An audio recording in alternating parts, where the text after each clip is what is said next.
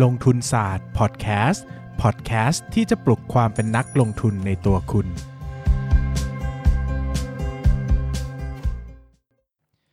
สวัสดีครับยินดีต้อนรับเข้าสู่รายการลงทุนศาสตร์พอดแคสต์รายการที่จะชวนทุกคนพัฒนาความรู้ด้านการเงินและการลงทุนไปด้วยกัน วันนี้นะครับก็กลับมาพบกันอีกครั้งกับ ลงทุนศาสตร์พอดแคสต์นะครับ พอดีช่วงสัปดาห์ที่แล้วเนี่ยเราน่าจะทุกคนนะในตลาดหุ้นน่าจะเจอปรากฏการณ์ยิ่งใหญ่อีกครั้งหนึ่งในตลาดหุ้นนะครับที่ตลาดหุ้นบวกไปมากกว่า 50 จุดนะครับด้วยปริมาณการซื้อขายมากกว่า 1 6 0 0 0 0ล้านบาทนะครับซึ่งถือว่าเยอะมากนะกับตัวกับกับตัวเลขนี้นะครับที่เป็นมูลค่าการซื้อขายใน 1 วันนะครับ ก็เหตุการณ์ที่เกิดขึ้นนะครับ ก็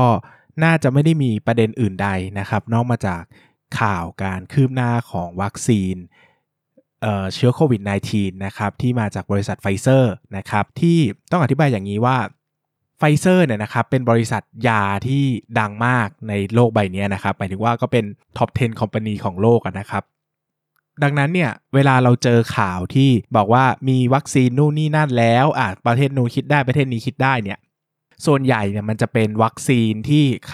หาในห้องทดลอง หรือว่าเป็นพวกมหาวิทยาลัยต่างๆทำได้ใช่ไหมครับ คือมันยังดูไม่มีวี่แววจะเป็นในเชิง commercial นะครับ แต่พอไฟเซอร์ประกาศว่าเริ่มต้นคิดค้นและทำได้มาจำนวนหนึ่งแล้วเนี่ยนะครับ มันก็เลยทำให้เป็นข่าวใหญ่เพราะว่าจริงไฟเซอร์เนี่ยก็ถือว่าเป็นตลาดยาที่ใหญ่มากของโลกใบนี้นะครับ ก็คือมีส่วนแบ่งการตลาดส่วนแบ่งตลาดที่ค่อนข้างใหญ่นะครับ มันก็เลยทำให้ตัวเขาเองเนี่ยสามารถที่จะมีเขาเรียกว่า มีอิทธิพลต่อความเชื่อมั่นของนักลงทุนแล้วก็ตลาดหุ้นโลกได้นะครับ ว่าถ้าไฟเซอร์ หรือว่าบริษัทยาชั้นนำกระโดดเข้ามาทำตัววัคซีนเนี่ยสำเร็จเนี่ยเราก็น่าจะได้เห็นการกลับมาเป็นปกติของโดยเฉพาะหุ้นกลุ่มท่องเที่ยวนะครับ โดยเฉพาะหุ้นกลุ่มที่ต้องใช้พรมแดนในการหาเงินนะครับ โดยเฉพาะอย่างยิ่งอย่างประเทศไทยหุ้น AOT ที่มีขนาดใหญ่มากนะครับหลายหมื่นหลายหลายหมื่นเอ่อหลายแสนล้านเนี่ยนะครับขึ้นทีละ 17-18%นี่ถือว่าเป็นเรื่องที่แบบโอ้โห ตลาด ตอบรับอย่างดีมากนะครับ แล้วก็นักลงทุนต่างชาติกลับมาซื้อสุทธิหุ้นไทยเป็นหลักหมื่นล้านนี่ถือว่ามหาศาลมากนะครับ รวมไปถึงหุ้นตัวเล็กๆนะครับตัวเล็กตัวกลางตัวใหญ่นะ ที่เป็นท่องเที่ยวทั้งหลายว่าจะเป็น Mint Centel เอราวัณนะและอื่นๆ ที่เกี่ยวข้องกับอะไรที่เป็นท่องเที่ยวก็ขึ้นทั้งแผงเลยนะครับ คราวนี้นะครับผมก็เลยหยิบสรุปเรื่องราวของวัคซีนไฟเซอร์เนี่ยนะครับมาฝากว่าเฮ้ยเราเป็นนักลงทุนเนอะเราก็อยากจะผมก็อยากจะเอาข้อมูลมาให้ว่ามัน ไปถึงไหนแล้วนะครับ มันสำคัญอย่างไรบ้างนะครับ เพื่อที่จะได้เข้าใจตรงกันว่า เออ เรื่องราวมันเป็นยังไงนะครับ แล้วมันต้องซื้อกลับไปซื้อหุ้นแล้วหรือยังนะครับ เรื่องราวเนี่ยนะครับ มันก็เกิด วันที่ 9 พฤศจิกายนที่ผ่านมานะครับไฟเซอร์กับไบโอเทคไบโอเอ็นเทคนะครับที่ร่วมมือกันผลิตวัคซีนต้านเชื้อโควิด -19 เนี่ยก็ได้ประกาศความคืบหน้าของวัคซีนนะครับ โดยผลการทดสอบกับอาสาสมัครจำนวน 43,538 คนนะฮะชี้เห็นว่าวัคซีนดังกล่าวเนี่ยสามารถป้องกันการติดเชื้อโควิด -19 ได้มากถึงร้อยละ 90 นะครับอย่างไรก็ตามนะฮะการทดสอบยังคงไม่เสร็จสิ้น และยังมีข้อจำกัดในการนำวัคซีนไปใช้ต่อไปนะครับซึ่งเวลาเราอ่านข่าวอย่างเงี้ยนะเราก็จะตั้งคำถามว่าเฮ้ยคนทดลองต้อง 43,538 คนแล้วนะครับเดี๋ยวผมจะเล่าให้ฟังทั้งจากจบเภสัชมานะครับก็จะมีความรู้เรื่องผลิตยงผลิตยานิดหน่อยนะครับก็บริษัทยาที่ทำธุรกิจ ทำการทดลองครั้งนี้นะครับ ก็จะเป็นบริษัทยาไฟเซอร์ของสหรัฐอเมริกาซึ่งใหญ่มากนะ เป็น top 10 company ของโลกนะครับ ในในอุตสาหกรรมยา แล้วก็บริษัทยาไบโอเอ็นเทคของเยอรมนีนะครับ ก็พัฒนร่วมกันพัฒนาวัคซีนประเภท mRNA นะครับ ช่างมันเถอะประเภทไหนก็ช่างมันนะครับ ก็คือเขาทำเป็นเพื่อป้องกันเชื้อไข้หวัดใหญ่เนี่ยมาตั้งแต่ ประมาณปลายปี 2018 แล้วนะครับ พอเกิดเหตุการณ์เชื้อโควิด -19 ขึ้นนะครับเขาก็เลยเหมือนมี backup ข้อมูลรวมถึงโน้ตฮาวต่างๆ พัฒนาต่อเลยนะครับในการป้องกันเชื้อโควิด -19 นะครับ โดยเริ่มโปรเจกต์จริง ๆ จังๆเนี่ยประมาณวันที่ 13 มีนาคม 2020 ที่ผ่านมานี่แหละนะครับ ก็หลังจากที่มีการ confirm ว่าระบาดใหญ่โตอะไรเรียบร้อยแล้วนะครับ ก็กลไกการทำงานของวัคซีนนะครับก็ฉีดโมเลกุล RNA นะครับเพื่อกระตุ้นให้ร่างกาย สร้างโปรตีนป้องกันเชื้อไวรัสโควิด -19 นะครับ คราวนี้เนี่ยก็ต้องอธิบายก่อนว่า เวลาทำการทดลองโดยเฉพาะผลิตยาหรือผลิตวัคซีนเนี่ยนะครับเขาก็จะมีเรียกว่า clinical trial นะครับหรือว่าการทดลองเชิงคลินิกนะครับจะมีทั้งหมด 4 เฟสด้วยกันเนาะเฟสแรกเนี่ยนะครับก็จะเป็นการทดลองยาในผู้ป่วยที่มีร่างกายปกตินะอย่างนี้ต้องเอาวัคซีนไปฉีดให้คนปกติก่อนว่าเฮ้ยคนปกติฉีดแล้วมีอาการข้างเคียงไหมอ่ามีมี ปัญหาอะไรไหมนะครับ เช่นแบบถ้าคนปกติฉีดแล้วยังป่วย หรือยังมีอาการเจ็บไข้ได้ป่วยเนี่ยมันก็น่าจะไม่ทำต่อเนอะนะครับ อันที่ 2 ก็ไปฉีดในกลุ่มคนไข้ที่เป็นกลุ่มพิเศษ หรือเป็นกลุ่มผู้ป่วยนะครับของออโรคเป้าหมายเนี่ยนะครับ ว่าโอเคฉีดแล้วมีผลกระทบด้านลบไหมอ่าเป็นยังไงบ้างผลลัพธ์ น่าจะมีความปลอดภัยระดับสูงไหมนะครับก่อนที่จะยกระดับขึ้นมาเป็นการทดลองในระยะที่3นะครับการทดลองในระยะที่3เนี่ยก็จะเหมือนเป็นการทดลองระยะเต็มเฟสเลยนะครับก็คือมีการแบ่งกลุ่มการทดลองนะครับโดยการสุ่มนะก็จะมีคนที่ได้รับยาจริง กับได้รับยาหลอกนะครับแล้วก็ทำการรักษาไปด้วยกันนะครับ อย่างอย่างอย่างในกรณีนี้เนี่ยก็อาจจะต้องให้คนได้รับยาจริงกับได้รับยาหลอกเนี่ยแล้วก็ใช้ชีวิตต่อไปเรื่อยๆนะครับแล้วก็ดูว่ามีคนที่ติดโควิดหรือเปล่านะครับว่าเออมีคนที่ติดโควิด -19 หรือเปล่านะครับซึ่ง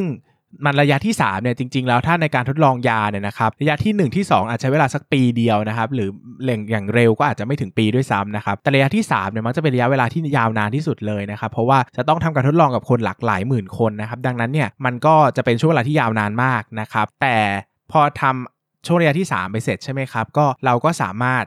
ปล่อยยาออกไปสู่ท้องตลาดได้นะครับแล้วก็จะมีช่วงระยะที่4นะครับเขาเรียกว่า post marketing ก็คือว่าหลังจากที่ปล่อยยาเข้าไปในท้องตลาดแล้วเนี่ยเกิดผลกระทบอะไรบ้างนะครับเกิดเกิดอาการข้างเคียงที่น่าสนใจหรือเปล่านะครับ ก่อนที่จะ approve ว่ามีความปลอดภัยหรือต้องระวังอะไรบ้างออกมาเป็นยานะครับ ก็ต้องทำทั้งหมด 4 เฟสด้วยกัน ซึ่งตอนนี้เนี่ย ตัวของวัคซีนไฟเซอร์เนี่ยมาถึงเฟส 3 แล้วนะครับ ก็อย่างที่บอกว่าก็จะมีแบ่งกลุ่มเป็นผู้รับวัคซีนจริงนะครับ กลุ่มที่ได้รับยาหลอกนะครับ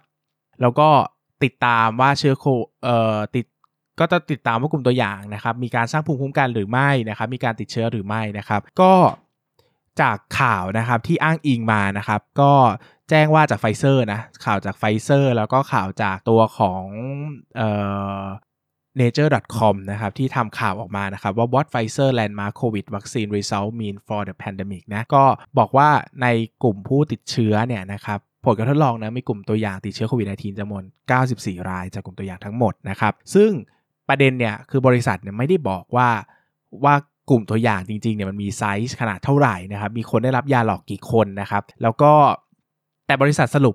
มาแค่ว่าวัคซีนที่ผลิตขึ้นเนี่ยป้องกันโควิด -19 ถึง 90%นะครับ โดยประมาณเนาะซึ่งมันก็ยังเป็น คำถามอยู่ว่าแล้วจริง ๆ แล้วคนที่เข้าร่วมระยะที่ 3 ทั้งหมดจริง ๆ เนี่ยมันมีกี่คนเนาะพอเขาบอกว่าได้ฉีดวัคซีนกับกลุ่มตัวอย่าง 43,538 คนเนี่ยเราไม่รู้ว่าเป็นตัวอย่างเฟส1เฟส2แล้วก็เฟส3อย่างละกี่คน แล้วถ้าเป็นเฟส3เนี่ยนะครับมันมีการแบ่งแยกกลุ่มตัวอย่างที่เป็นกลุ่มตัวอย่างที่ได้รับวัคซีน กับกลุ่มตัวอย่างที่ได้ที่ได้ยาหลอกกี่คนนะครับมันก็ยังเป็นคำถามอยู่นะครับซึ่งทางไฟเซอร์เองเนี่ยก็บอกว่าการทดลองนี้ยังไม่เสร็จสิ้นนะนะครับเขาจะทำไปเรื่อยๆ จนกว่า การทดลอง เดิมเนี่ยผู้ติดเชื้อจะเพิ่มจาก 94 เป็น 164 รายนะครับ เพราะว่ามันจะมีขนาด sample size หรือว่าจำนวนผู้ทดลองใหญ่ขึ้นก็จะน่าเชื่อถือมากขึ้นนะครับ แล้วนอกจากนั้นเนี่ยก็ยังต้องไปผ่านขั้นตอนการขออนุมัติจากออยนะครับอีกนะครับแล้วกว่าจะผลิตออกมาได้เนี่ยก็ใช้เวลาอีกนะครับ ซึ่งตรงนี้เนี่ยนะครับมันก็ก็เป็นคำถามอีกแหละนะครับ ว่าจริง ๆ แล้ว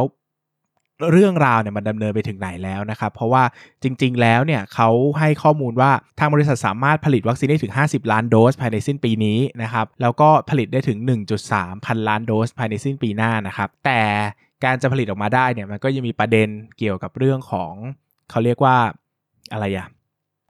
การขอทะเบียนยานะครับ การ approve จาก trial นะครับที่ชัดเจนว่าโอเค มันมีความปลอดภัยจริงหรือเปล่านะครับ ซึ่ง ก็มีประเด็นที่เขาเรียกว่าเป็นความกังวลด้วยเช่นกันนะครับ เนื่องจากวัคซีนที่ผลิตขึ้นเนี่ยต้องเก็บรักษาที่อุณหภูมิต่ำลบ 70 องศาเซลเซียส คือลบ 70 องศาเซลเซียสเนี่ยคือ ยากมากนะครับนะต้องใช้ไนโตรเจนเหลวนู่นนี่นั่น แล้วก็การขนส่งวัคซีนเนี่ยโอ้โหต้องใช้อุปกรณ์ที่มีราคาแพงมากคิดถึงอุณหภูมิลบ 70 องศาเซลเซียสนะครับดังนั้นเนี่ยความเป็นไปได้ที่เขาจะส่งยาพวกนี้มาต่างประเทศเนี่ยโอ้โหผมว่ายากมากๆนะครับเป็นอะไรที่ยากมากๆเลยนะครับเพราะว่ามันจะต้องเก็บรักษาในไว้ไว้ในความเย็นระดับเย็นมากๆนะครับแล้วก็น่าจะค่อนข้างยากที่จะ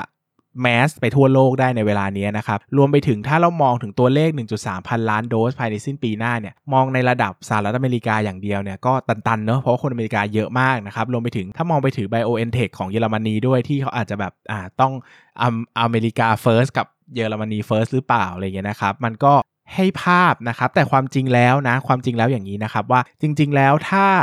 มันเป็นโรค